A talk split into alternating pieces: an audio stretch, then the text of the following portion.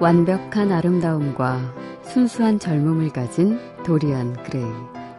그는 헨리에게 이끌려 처음 환락의 길로 들어섭니다.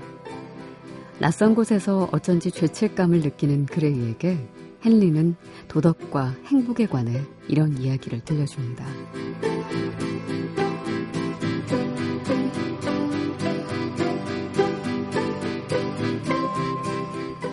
사회는 착하게 살라고 하지만 착하게 살면 행복하질 않고 행복해야 착해지는 법이지.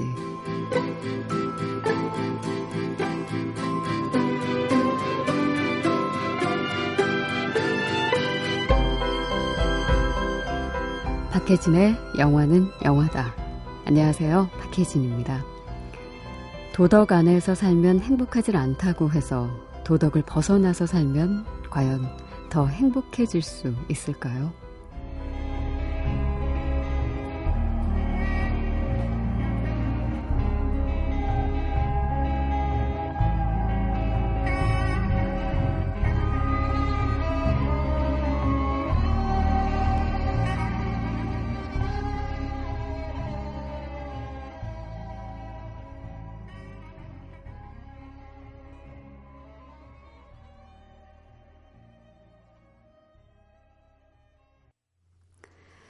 음악이 참 음, 독특하죠. 어, 제목 자체도 광상곡입니다. Extravaganza라는 음, 도리안 그레이의 오리지널 사운드 트랙에서 들려드렸어요. 오스카 와일드의 소설이죠. 도리안 그레이의 초상을 영화화한 작품인데 조금 전 들려드렸던 이 음악은 음, 19세기의 덴마크 작곡가인 한스 크리스티안 룸비에의 어, Sadness Waltz라는 곡을 편곡을 해서 굉장히 정말 광상곡답게 음, 그렇게 만든 음악이었죠. 이 영화는 2009년에 만들어진 영화인데요. 우리나라에서는 지난주에 어, 개봉을 했습니다. 음, 오델로, 또 이상적인 남편, 이런 작품들을 연출했었던 올리버 파커가 감독을 맡았고요. 벤 반스가 완벽한 아름다움과 젊음을 가진 청년 도리안 그레이를 그리고 음, 콜린 퍼스가 그를 쾌락의 길로 이끄는 헨리를 연기하죠. 환락과 타락의 세계에 빠져 사는 헨리는 순수한 청년이었던 도리안 그레이에게 많은 이야기를 들려주는데 그 중에 한 장면의 대사가 어, 기억에 남습니다. 사회는 착하게 살라고 하지만 착하게 살면 행복하지 않고 행복해야 착해지지. 헨리의 이 이론처럼 착하게 살면 행복하지 않을 거라고 생각했기 때문이었는지 이후에 도리안 그레이는 점점 탐욕과 쾌락의 삶을 즐기며 살게 되는데 그럴수록 행복보다는 파멸의 길로 접어들게 되죠. 일단 이 영화에서 가장 음, 예상을 깬 캐스팅이랄까요? 한다면 콜린 퍼스가 그 쾌락의 길로 이끄는 헨리로 등장을 했다는 점. 어, 콜린 퍼스의 전작들이나 콜린 퍼스가 가지고 있는 그 이미지, 어, 어떤 느낌, 음, 눈빛 이런 모습 속에서 우리가 연상되고 느껴지는 것들은 오히려 어, 도리안 그레이에 어울리지 않을까. 순수함을 가진 청년. 물론 청년이 아니어서 캐스팅이 이렇게 달리 됐을지 모르겠지만 아무튼 음, 이 영화 속의 헨리의 말처럼 착하게 살거나 정말 도덕적으로 살면 행복하지 않을까요? 음. 실제로 현실 속에서 많은 사람들이 그런 얘기들을 하곤 하죠. 아유, 착하면 손해보는 세상이야. 그냥 좀 얕게 살아. 이런 말들을 서슴없이 하니까. 그 말은 곧, 음, 너무 습관적으로 착한 사람들이 손해를 보고 또 피해를 당하고 살았다는 얘기겠죠. 그게 아무렇지도 않은 것처럼. 그래서 모든 사람들이 마치 이게 진리처럼 착하면 손해보고 행복하지 않아 라고 믿는 음, 그런 세상이 돼버렸는지도 모르겠습니다. 그래서, 어, 도덕, 행복, 음, 이런 것에 대해서 다시 한번 생각해 보게 되는 그런 영화가 아닐까 싶은데요. 여러분들은 어떻게 생각하시나요? 조금은 얕게 눈치도 보면서 내 입속 챙기면서 사는 게 그게 내 행복을 위해서 좋은 걸까요? 그리고 이 말 하나는 동감이 되네요. 행복해야 착해진다는 말. 음, 착하게 살면 행복하지 않다는 말은 조금 지켜볼 일이지만 행복해야 착해진다는 말은 맞는 것 같습니다. 자, 박혜진의 영화는 영화다. 음, 2월 4일이고요. 오늘도 한 시간 음, 여러분과 영화 음악 음, 많이 듣고요. 그리고 여러분들의 사연과 또 함께하는 시간 갖겠습니다. 음, 샵 8001번으로 영화 음악 보내주세요. 어, 사연도 좋고요. 그리고 문자는 아니 미니로는요. 무료로 이용 가능하시고요. SNS로는 movies movie로 들어와 주시면 됩니다. 어, 이상일 씨께서 멀리 쿠웨이트에서 사연을 올려주셨네요. 여기 날씨가 정말로 45도가 넘어가고 있습니다. 땀으로 목욕을 했네요. 어, 한국도 요즘에는 정말 덥죠. 이제 본격적인이 아니라 이미 한여름에 들어선 것 같은 그런 날들의 연속인데 쿠웨이트 45도면 엄청나게 덥다는 얘기인데 어, 건강을 잘 챙기셔야겠네요. 상일 씨 멀리서도 이렇게 사연 보내주셔서 감사드리고요.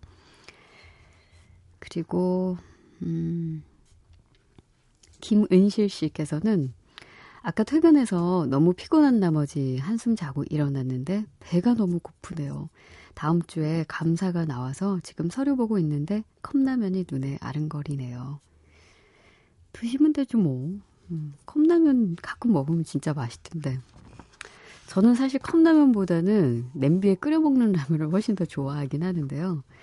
그냥 이것저것 다 귀찮고 그럴 때는 정말 제격이죠. 누가 만들었는지 참 잘 만들었어요. 라면.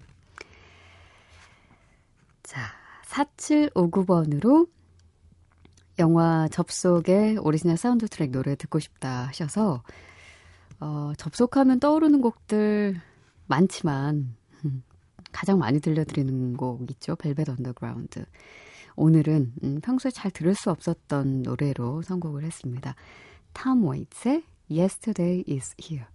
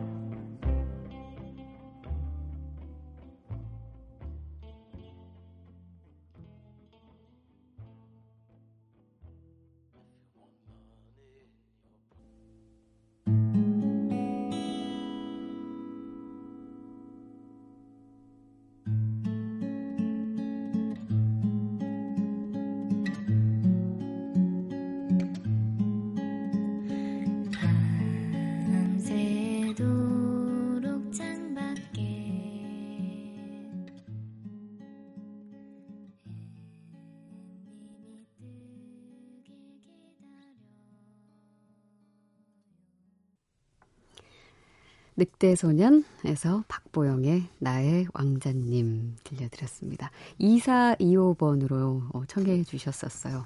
이불 덮고 누우니까 갑자기 이 노래 듣고 싶어진다면서 음, 달콤하게 부른 나의 왕자님 신청합니다 하셔서 잘 들으셨나요?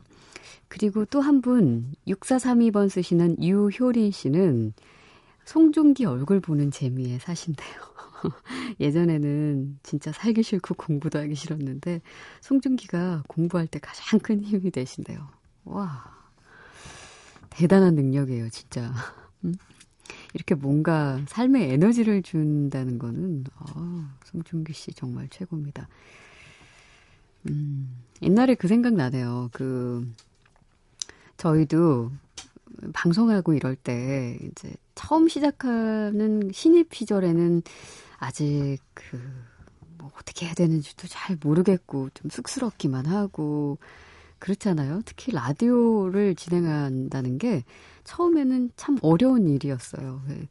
그때 예전에 음, 그 많은 선배들이 좋아하는 연예인이 있냐고 묻더라고요. 그래서 그 연예인이 있으면 사진을 한 장 뽑아서 그 마이크 옆에 두고 바라보면서 사랑하는 연인 생각하면 하듯이 방송을 하면 아주 잘 될 거라고 아마 그런 심리 같아요. 그때 누굴 붙였었던가 잘 기억이 안 나네요. 좀 여럿이 있어가지고 일주일마다 돌려치기로 음, 방송이 아주 잘 됐었던 음, 그런 기억이 있습니다. 자, 음, 신청곡을 한 곡 더 듣겠습니다. 0817번으로 스타트랙 다크니스 보고 오셨다고요? 훈훈한 남자 배우들 때문에 정말 정신 못 차리고 봤네요. 특히 베네딕트 컴버배치 모두 조심하세요. 베네딕트 앓이를요. 그리고 스타트랙의 스팍 진짜 너무 멋있어요. 이번 영화의 진정한 주인공은 커크가 아니라 스팍이라고 생각합니다. 8917번으로도요. 스타트랙 다크니스, 베네딕트 컴버배치의 악역 연기 참 좋네요. 그의 배역 몰입도는 우주 최강급인 듯합니다. 와, 진짜 베네딕트 베네딕트 컴버배치가 스타트랙 다크니스 살렸네요. 물론 재밌는 영화긴 하지만 어, 아주 잘한 캐스팅이라는 이 관객의 반응들이 이렇게 대체로 이렇게 좋잖아요. 그리고 베네딕트 앓이를 조심하라는 이야기까지 경고성 발언까지 나왔으니 빠져보죠 뭐. 음, 요즘 우리를 이렇게 뭔가 이렇게 빠지게 하는 그런 일들 흔치 않잖아요. 음악으로 어, 다시 한번 더 음, 그런 기분을 느끼게 해드리겠습니다. 스타트랙 다크니스 오리지널 사운드 트랙 가운데 스타트랙 메인 테마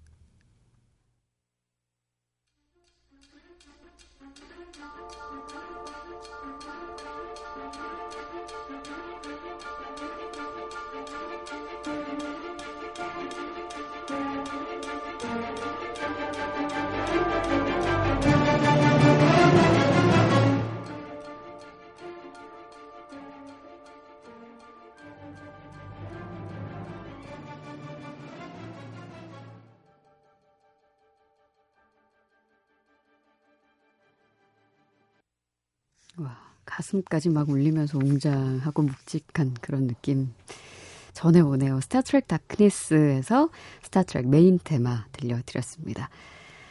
자, 화가 P.S. 크레이어와 그의 뮤즈 마리의 실화를 다룬 음, 작품이죠. 빌 어거스트 감독의 신작 마리 크레이어 시사회에 초대하겠습니다. 어, 시사회 게시판에 댓글로 참여해 주세요.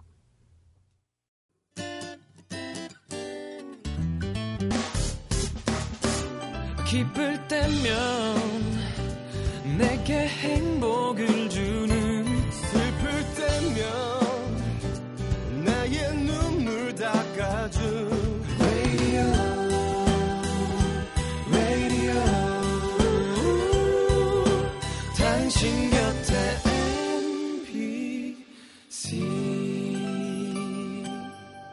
MBC 라디오는 미니와 푹 튜닝 어플리케이션을 통해 모든 스마트 기기와 PC에서 청취가 가능하며 팟캐스트로 다시 들으실 수도 있습니다.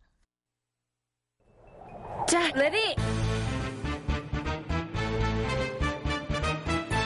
영화는 액션!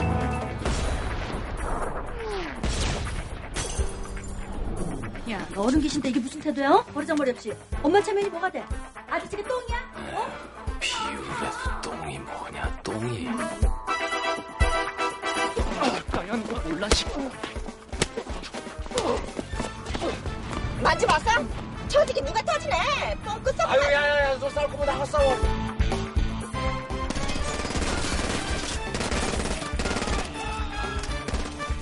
누가 뭐래? 누가 뭐라 그러냐고 지금. 아 지금 눈치 좀 따라가 안돼. 내가 뭐 내가 뭐, 뭐 내가 뭐 어떻게 하는데 야! 야!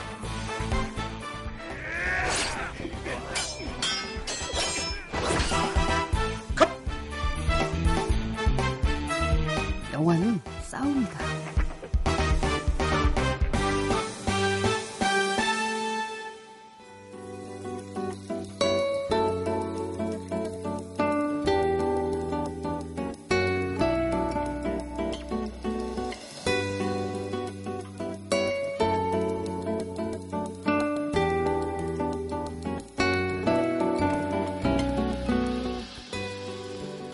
밤이 깊어가고 새벽이 다가오는 매직아워에 만나는 특별한 시간, 매직아워 스페셜입니다.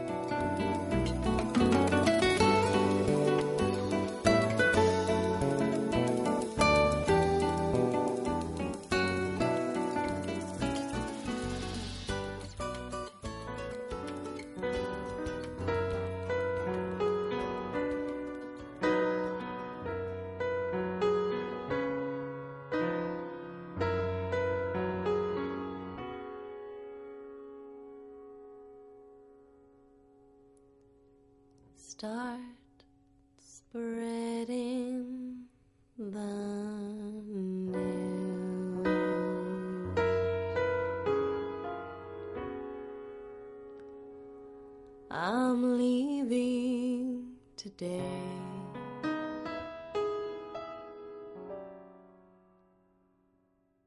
I wanna be a part of it. 세상에서 가장 슬픈 뉴욕, 뉴욕이 흐르는 재즈바. 노래는 뉴욕에서의 성공은 당신 하기 나름이에요. 뉴욕에서 통하면 모든 곳에서 통하죠. 라고 희망을 말하고 있지만 여동생의 노래를 듣는 뉴요커 남자에게선 그 어떤 희망도 보이지 않습니다. 단지 서둘러 닦아내는 한 줄기 눈물만이 그의 마음을 얘기할 뿐이죠. 브랜든과 그의 여동생 시시에게 뉴욕이란 도시는 외롭고 쓸쓸한 고독 그 자체입니다.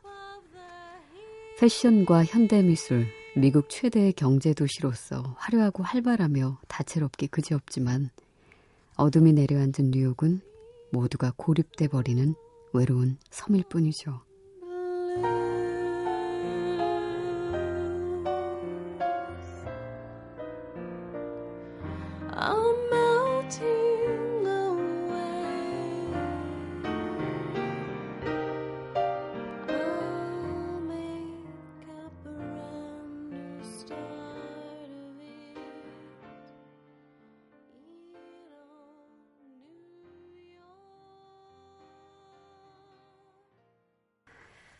공허함과 쓸쓸함이 아주 묻어났던 음, 그런 영화였죠. 마이클 파스빈더와 캐리 멀리건이 주연을 맡았던 영화 쉐임 중에서 캐리 멀리건의 음성으로 세상에서 가장 슬픈 곡 뉴욕 뉴욕 들으셨습니다.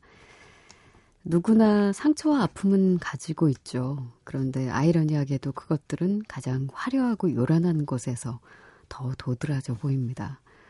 바로 뉴욕 같은 대도시에서는 말이죠. 그래서 오늘 매직아워 스페셜에서는 화려한 도시 뉴욕의 이면을 들여다보는 영화 뉴욕의 그림자를 담다로 꾸며보겠습니다. 미국 동부에 위치한 뉴욕시는 맨해튼을 포함해서 브루클린, 퀸즈, 브롱스, 스태튼 아일랜드 등 총 다섯 개 지역으로 이루어져 있죠. 어, 우리는 뉴욕을 어, 특히나 영화의 배경으로 자주 만나게 되는데 센트럴파크와 자유의 여신상 그리고 맨해튼과 브루클린을 연결하는 브루클린 브릿지는 단골 메뉴죠. 자, 그럼 뉴욕의 그림자를 담은 두 번째 작품 존 보이트와 더스틴 호프만 주연의 69년작 미드나잇 카우보이입니다. Terrific shirt. Are you speaking to me? Well, I was just admiring that colossal shirt. I mean, that is one hell of a shirt. I bet you paid a pretty price for it, am I right? Oh, it ain't cheap. Yeah. Birds. I mean, I say it's all right shirt. I like birds. 미드나잇과 카우보이 어울리지 않는 두 단어가 함께여서 그런지 제목 자체가 아주 불안한 느낌인데요. 그 불안한 느낌은 영화 내내 계속됩니다. 불안한 두 남자의 이야기거든요. 존 보이트가 연기한 시골 출신 조는 도시의 여인을 이용해 돈을 벌려고 상경하죠. 그가 도착한 곳은 바로 뉴욕. 하지만 카우보이 차림의 그는 오히려 촌놈이라는 낙인만을 새기며 자기가 이용하려던 여인에게 역으로 이용을 당합니다. 더스틴 호프만이 연기한 리조도 별반 다르지 않아요. 좀도둑 생활을 하면서 건강까지 잃어버리죠. 두 사람은 뉴욕 드림을 꿈꾸며 별의별 일을 다 해보지만 뉴욕은 그리 호락호락하지 않습니다. And she bust out bowling when I asked her for money. For what? For money. Wait a minute. For money for what? Oh, hell, I'm a hustler. You didn't know that? How am I supposed to know that? I mean, you gotta tell a person these things. I'm a hustler.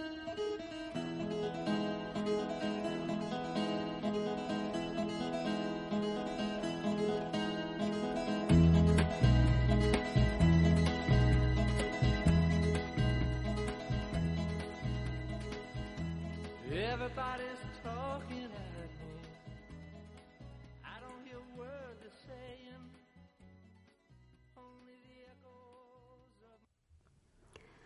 영화 미드나잇 카우보이 중에서 오프닝과 엔딩에 흘렀던 해리 닐슨의 Everybody's Talking 들으셨습니다. 뉴욕의 범죄율은 높은 걸로 아주 유명하죠. 그래서 뉴욕의 경찰의 숫자는 벨기에 군인 숫자보다 많다는 말도 있다는데요.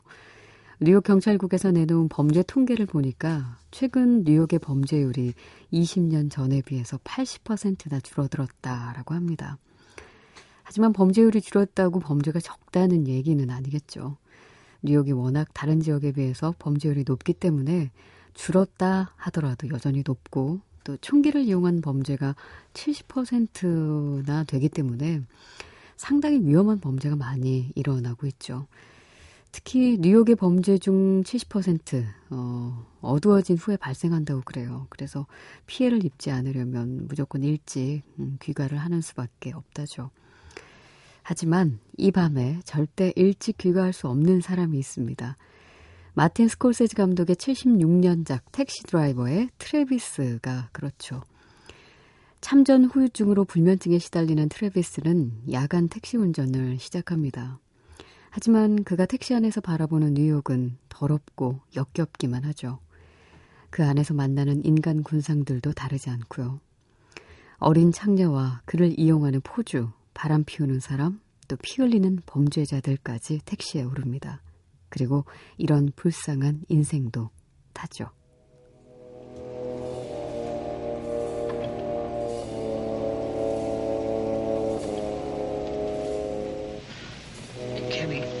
You see the light up there? The window? The light. The window up there in the second floor. 목적지에 다다랐는데도 내리지 않는 남자. 요금은 얼마든지 줄 테니 그냥 가만히 있으라고 합니다. 그리고는 저기 불 켜진 창이 보이냐고 물어보죠. Are you blind? Do you see the light?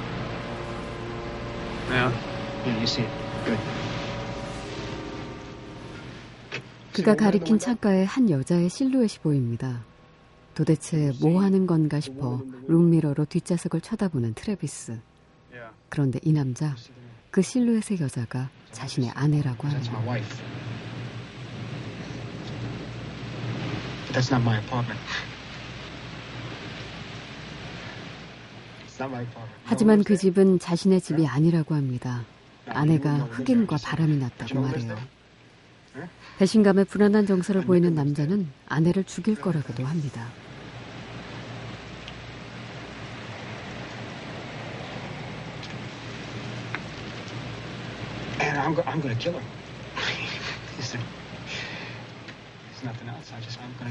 비정상적인 관계, 비정상적인 사람들, 비정상적인 대화, it? 비정상적인 것들만이 득식을 되는 뉴욕의 밤거리를 트레비스는 도저히 견딜 수가 없습니다. I'm gonna kill her. I'm gonna kill her with a 44 Magnum pistol. I have a 44 Magnum pistol. I'm gonna kill her with that gun. Did you ever see? Did you ever see what a 44 Magnum pistol would do to a woman's face? I mean, it would fucking destroy it. Just blow her right apart. That's what it would do to her face.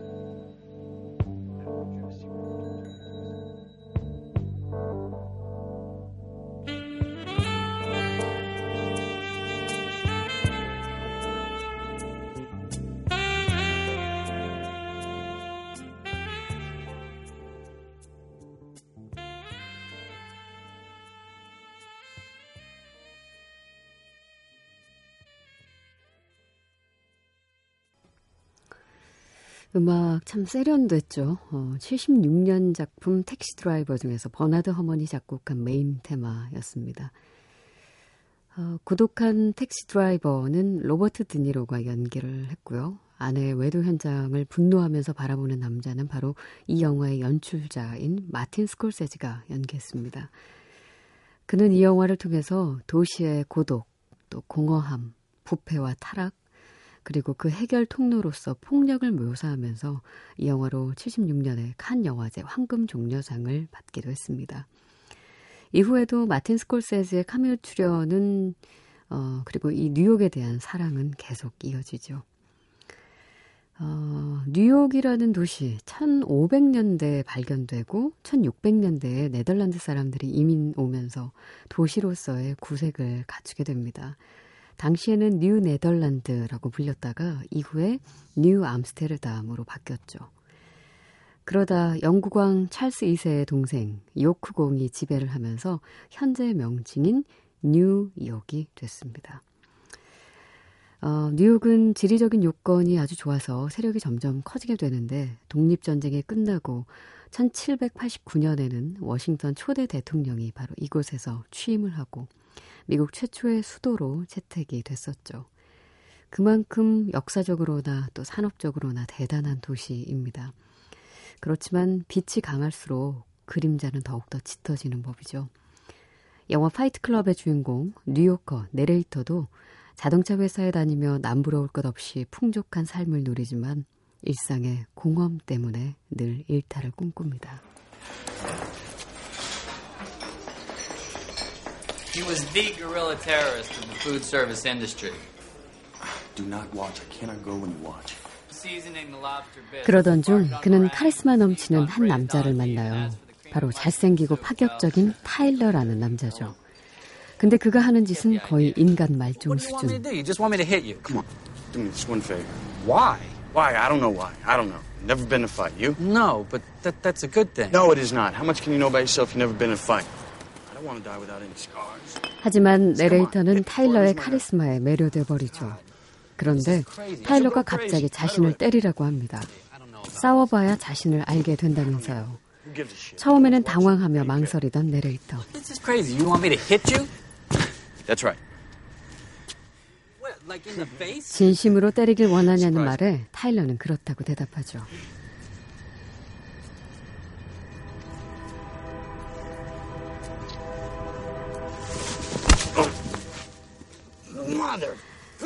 시작 종처럼 어디선가 기적 소리가 울리고 내레이터는 멋지게 성공을 날립니다. Oh, that was perfect. 그러자 타일러도 내레이터를 공격하고 이때부터 둘은 서로를 가해하는 것에 재미를 붙이죠.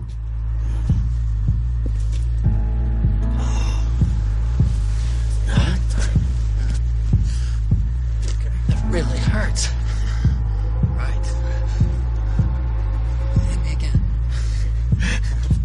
You hit me. Come on! 그리고 폭력으로 세상의 더러운 것들을 정화시키겠다고 마음먹으면서 두 사람의 비행이 시작됩니다.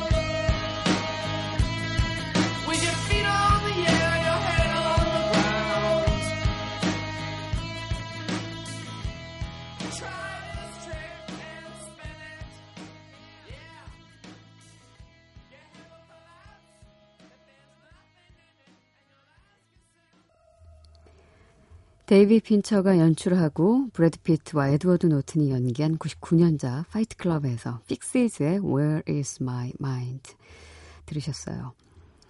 공허한 생활이 고통스러운 내레이터는 위험할 정도로 거친 남자 타일러를 만나면서 일탈을 하게 되죠. 근데 그 일탈이 너무나 폭력적이어서 굉장히 무섭습니다.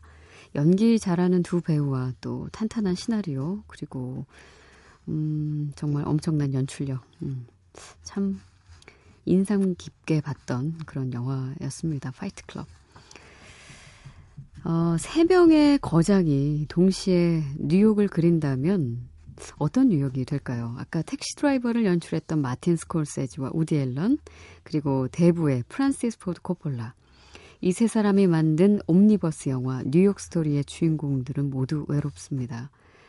마틴 스콜세지가 연출한 1편 인생 수업의 주인공은 세계적인 화가 라이오넬.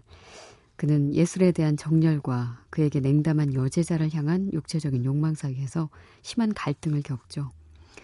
그는 그림을 가르쳐 준다는 이유로 여제자를 붙잡아두려 하지만 그녀는 다른 남자를 만나고 돌아다닙니다. 프란시스 포드 코폴라가 감독한 2편 조가 없는 삶의 주인공은 12살 소녀 조. 조는 혼자 일류 호텔에서 살면서 삭막한 뉴욕 생활을 견뎌냅니다. 플룻 연주자인 아버지와 작가인 어머니의 잦은 여행 때문이죠. 그리고 우디 앨런이 연출한 3편 외디푸스 콤플렉스의 주인공은 변호사 쉘든인데요. 역시 괴로운 인물입니다. 어머니가 너무 성가시게 간섭하기 때문이죠. 견디다 못한 그는 어머니가 제발 사라졌으면 하고 바랍니다. Bye.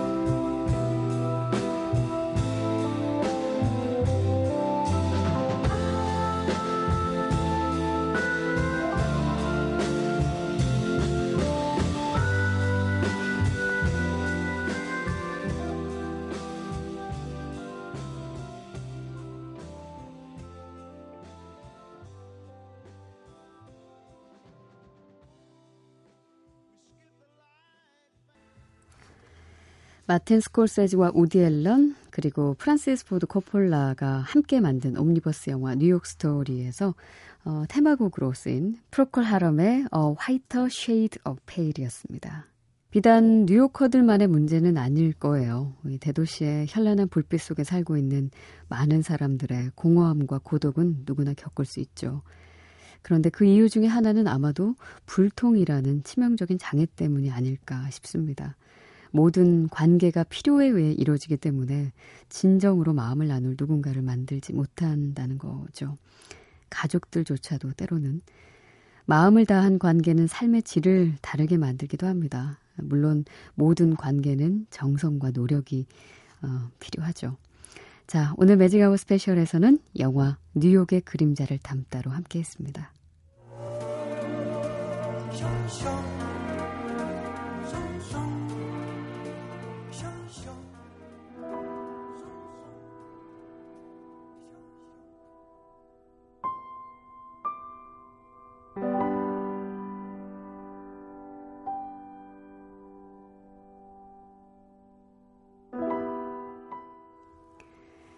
Before Midnight의 오리지널 사운드 트랙 가운데 The Best Summer of My Life 흐르고 있습니다.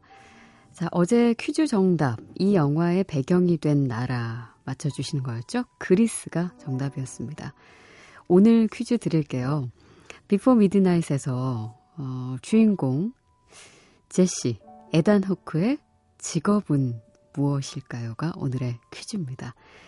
정답은 샵 8001번 음, 여기로만 받을게요. 어, 맞춰주신 분 가운데 추첨 통해서 다섯 분께 워너뮤직에서 제공하는 Before Midnight 오리지널 사운드 트랙 앨범 드릴게요.